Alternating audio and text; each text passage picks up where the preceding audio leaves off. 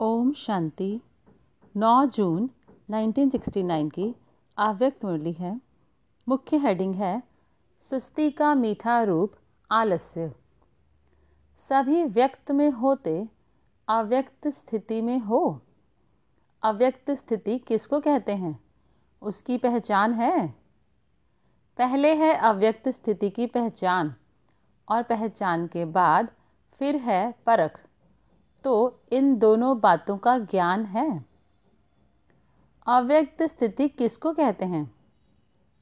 व्यक्त का भान ना रहे। बाबा कहते, व्यक्त में कार्य करते हुए भी व्यक्त का भान कैसे नहीं रहेगा? व्यक्त में होते हुए अव्यक्त स्थिति रहे, यह कितना अनुभव होता है? आज ये सभी से पूछना है। अव्यक्त स्थिति में ज़्यादा से ज़्यादा कितना समय रहते हो?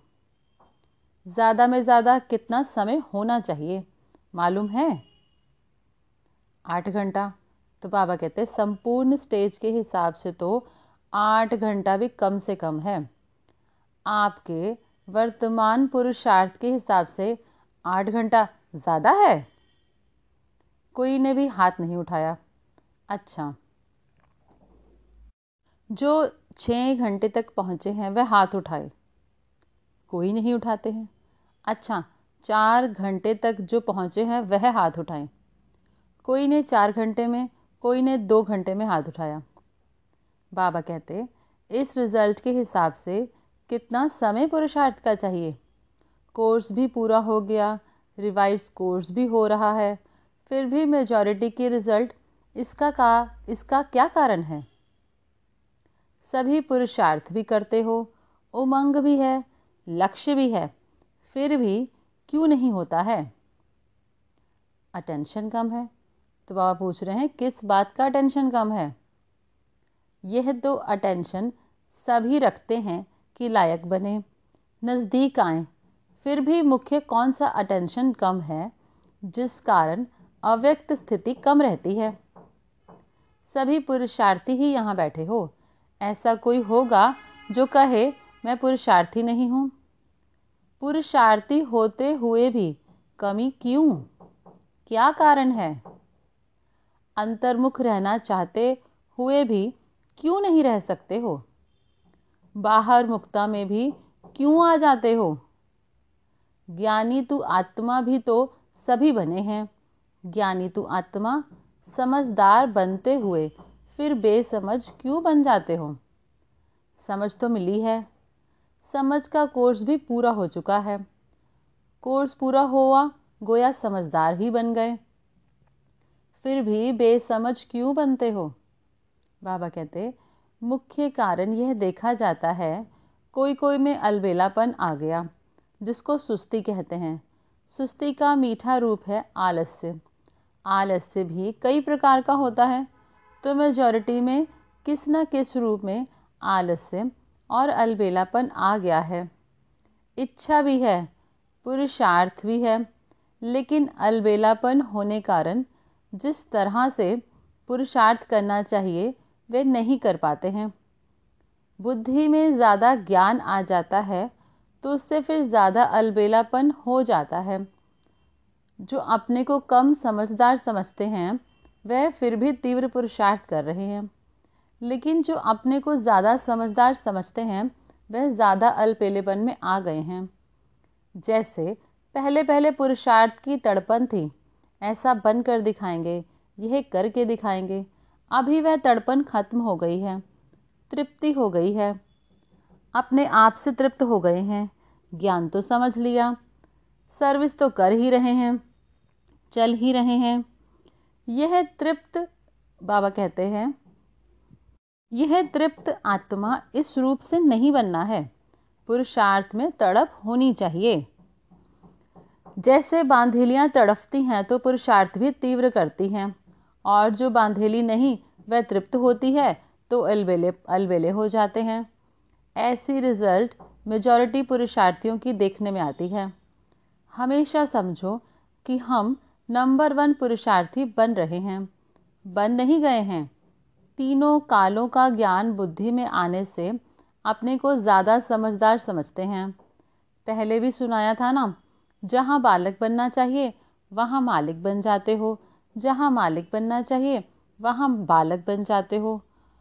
तो अभी बच्चे रूप का मीठा मीठा पुरुषार्थ तो कर रहे हो। राज्य के अधिकारी तो बन गए। तिलक भी आ गया। लेकिन यह ढीला और मीठा पुरुषार्थ अभी नहीं चल सकेगा। जितना शक्ति रूप में स्थित होंगे तो पुरुषार्थ भी शक्तिशाली होगा। बाबा कहते, अभी पुरुषार्थ शक्तिशाली नहीं है, ढीला ढाला है।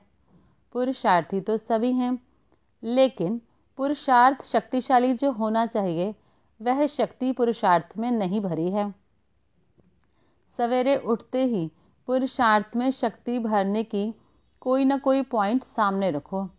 अमृत वेले, जैसे रूह रिहान करते हो, वैसे ही अपने पुरुषार्थ को शक्तिशाली बनाने के लिए भी कोई ना कोई पॉइंट विशेष रूप से बुद्धि में याद रखो। अभी विशेष पुरुषार्थ करने की आवश्यकता है। साधारण पुरुषार्थ करने के दिन अब बीत रहे हैं। जैसे विशेष फ़ंक्शन आदि के प्रोग्राम रखते हो ना वैसे, अब यही समझना है कि समय थोड़ा है। उसमें विशेष पुरुषार्थ का प्रोग्राम रखना है। यह विशेष पुरुषार्थ करने का लक्ष्य रख आगे बढ़ना है। अगर ऐसी ढीली रिज़ल्ट में रहेंगे तो जो आने वाली परीक्षाएँ हैं, उनकी रिज़ल्ट क्या रहेगी? परीक्षाएँ कड़ी आने वाली हैं। उसका सामना करने के लिए पुरुषार्थ भी कड़ा चाहिए। अगर पुरुषार्थ साधारण परीक्षा कड़ी तो रिज़ल्ट क्या होगी? अच्छा आज तो गोपों से मुलाकात करते हैं। अपने पुरुषार्थ में संतुष्ट हो? चल तो रहे हो, लेकिन कितनी परसेंटेज में? जो समझते हैं, पचहत्तर। श्रीमत पर चल रहे हैं, वह हाथ उठाएँ। कईयों ने हाथ उठाया। अच्छा मुख्य श्रीमत क्या है? मुख्य श्रीमत यही है कि ज़्यादा से ज़्यादा समय याद की यात्रा में रहना, क्योंकि इस याद की यात्रा से ही पवित्रता, दैवी गुण और सर्विस की सफलता भी होगी। जो पचहत्तर श्रीमत पर चलते हैं, उन्हों का याद का चार्ट कितना है? याद का चार्ट भी पचहत्तर होना चाहिए। इसको कहेंगे पूरी पूरी श्रीमत पर चलने वाले। आज खास गोपों को आगे किया है। गोपियों को पीछे मंगाया है। क्योंकि जब भी मिलन की कोई बात होती है तो गोपियाँ जल्दी आ जाती हैं। गोप देखते देखते रह जाते हैं। गोपों को जिम्मेवारी भी देनी है। यूँ तो दी हुई है, जैसे आप लोगों के चित्र में दिखाया है ना कि द्वापर के बाद ताज उतर जाते हैं। तो यह जिम्मेवारी का ताज भी दिया हुआ है। हुआ तो है, लेकिन कभी कभी जानबूझकर भी उतार देते हैं और माया भी उतार देती है। सत्युग में तो ताज इतना हल्का होता है जो मालूम भी नहीं पड़ता है कि कुछ बोझ सिर पर है। सत्युग की सीन सीनरियाँ सामने आती हैं कि नहीं? सतयुग के नज़ारे स्वयं भी सामने आते हैं या लाते हो? बाबा कहते, जितना जितना आगे बढ़ेंगे तो ना चाहते हुए भी सत्यु सत्युगी नज़ारे स्वयं ही सामने आएँगे। लाने की भी ज़रूरत नहीं। जितना जितना नज़दीक होते जाएँगे, उतना उतना नज़ारे भी नज़दीक होते जाएँगे। सत्युग में चलना है और खेल पाल करना है। यह तो निश्चय है ही। आज जो भी सभी बैठे हैं उनमें से कौन समझता है कि हम श्री कृष्ण के साथ पहले जन्म में आएँगे? उनके फैमिली में आएँगे, वह सखी सखा बनेंगे, वह तो स्कूल के साथी बनेंगे। जो समझते हैं, तीनों में से कोई ना कोई ज़रूर बनेंगे, ऐसे निश्चय बुद्धि कौन है? सभी ने हाथ उठाया। बाबा कहते, नज़दीक आने वालों की संगम युग में निशानी क्या होगी?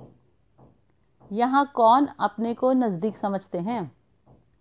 यज्ञ सर्विस व जो बाप दादा का कार्य है, उसमें जो नज़दीक होगा, वही वहाँ खेल पाल आदि में नज़दीक होगा। यज्ञ की जिम्मेवारी व बाप दादा के कार्य की जिम्मेवारी के नज़दीक जितना जितना होंगे, उतना वहाँ भी नज़दीक होंगे। नज़दीक होने की परख कैसे होगी? हर एक को अपने आप से पूछना चाहिए। जितनी बुद्धि, जितना तन, मन, धन और जितना समय लौकिक जिम्मेवारियों में देते हो, उतना ही इस तरफ़ देते हो। इस तरफ़ ज़्यादा देना चाहिए। अगर ज़्यादा नहीं तो उसका वज़न एक जैसा है। अगर दोनों तरफ़ का एक जितना है तो भी नज़दीक गिना जाएगा। इस हिसाब से अपने को परखना है। अभी तक रिज़ल्ट में लौकिक जिम्मेवारियों का बोझ ज़्यादा देखने में आता है। खास मुख्य गोपों को यह बातें ज़रूर ध्यान में रखनी चाहिए कि आज का दिन जो बीता, कितना समय लौकिक जिम्मेवारी तरफ़ दिया और कितना समय अलौकिक व पारलौकिक जिम्मेवारी तरफ़ दिया। कितने मददगार बने। यह चेकिंग करते रहेंगे तो पता पड़ेगा कि कौन सी तरफ़ खाली है। सभी प्रकार की परिस्थितियों में रहते हुए भी कम से कम दोनों तरफ़ एक जितना ज़रूर होना चाहिए। कम नहीं, उस तरफ़ कम हुआ तो हर्जा नहीं, इस तरफ़ कम नहीं होना चाहिए। तो फिर लौकिक जिम्मेवारी की कमी को भी ठीक कर सकेंगे। बाबा कहते, परमार्थ से व्यवहार भी सिद्ध हो जाता है। कोई कोई कहते हैं, पहले व्यवहार को ठीक कर, परमार्थ कर लेंगे। बाबा कहते हैं कोई कोई कहते हैं, पहले व्यवहार को ठीक कर, परमार्थ में लगे। ये ठीक नहीं है। तो यह खास ध्यान रखना है। खास गोपों में बाप दादा की उम्मीद है, जो गोप ही पूरी कर सकते हैं। गोपियों से, नहीं हो सकती। वह कौन सी उम्मीद है? पांडवों का मुख्य कार्य यही है जो कई प्रकार के लोग और कई प्रकार की परीक्षाएँ समय प्रति समय आने वाली भी हैं और आती भी रहती हैं तो परीक्षा और लोगों की परख, यह विशेष गोपों का काम है। क्योंकि पांडवों को शक्तियों की रखवाली करने का मुख्य कार्य है। शक्तियों का काम है तीर लगाना, लेकिन हर प्रकार की परीक्षा और लोगों को परखना और शक्तियों की रखवाली करना पांडवों का काम है। इतनी जिम्मेवारी उठा सकते हो कि शक्तियों के रखवाली की आपको आवश्यकता है। कहाँ देखने में आता है? बाबा कहते, कहाँ कहाँ देखने में आता है? पांडव अपनी रखवाली की औरों से उम्मीद रखते हैं, लेकिन पांडवों को अपनी रखवाली के साथ चारों ओर की रखवाली करनी है। बेहद में दृष्टि होनी चाहिए, ना कि हद में। अगर अपनी ही रखवाली नहीं करेंगे तो फिर औरों की मुश्किल हो जाएगी। अच्छा ओम शांति।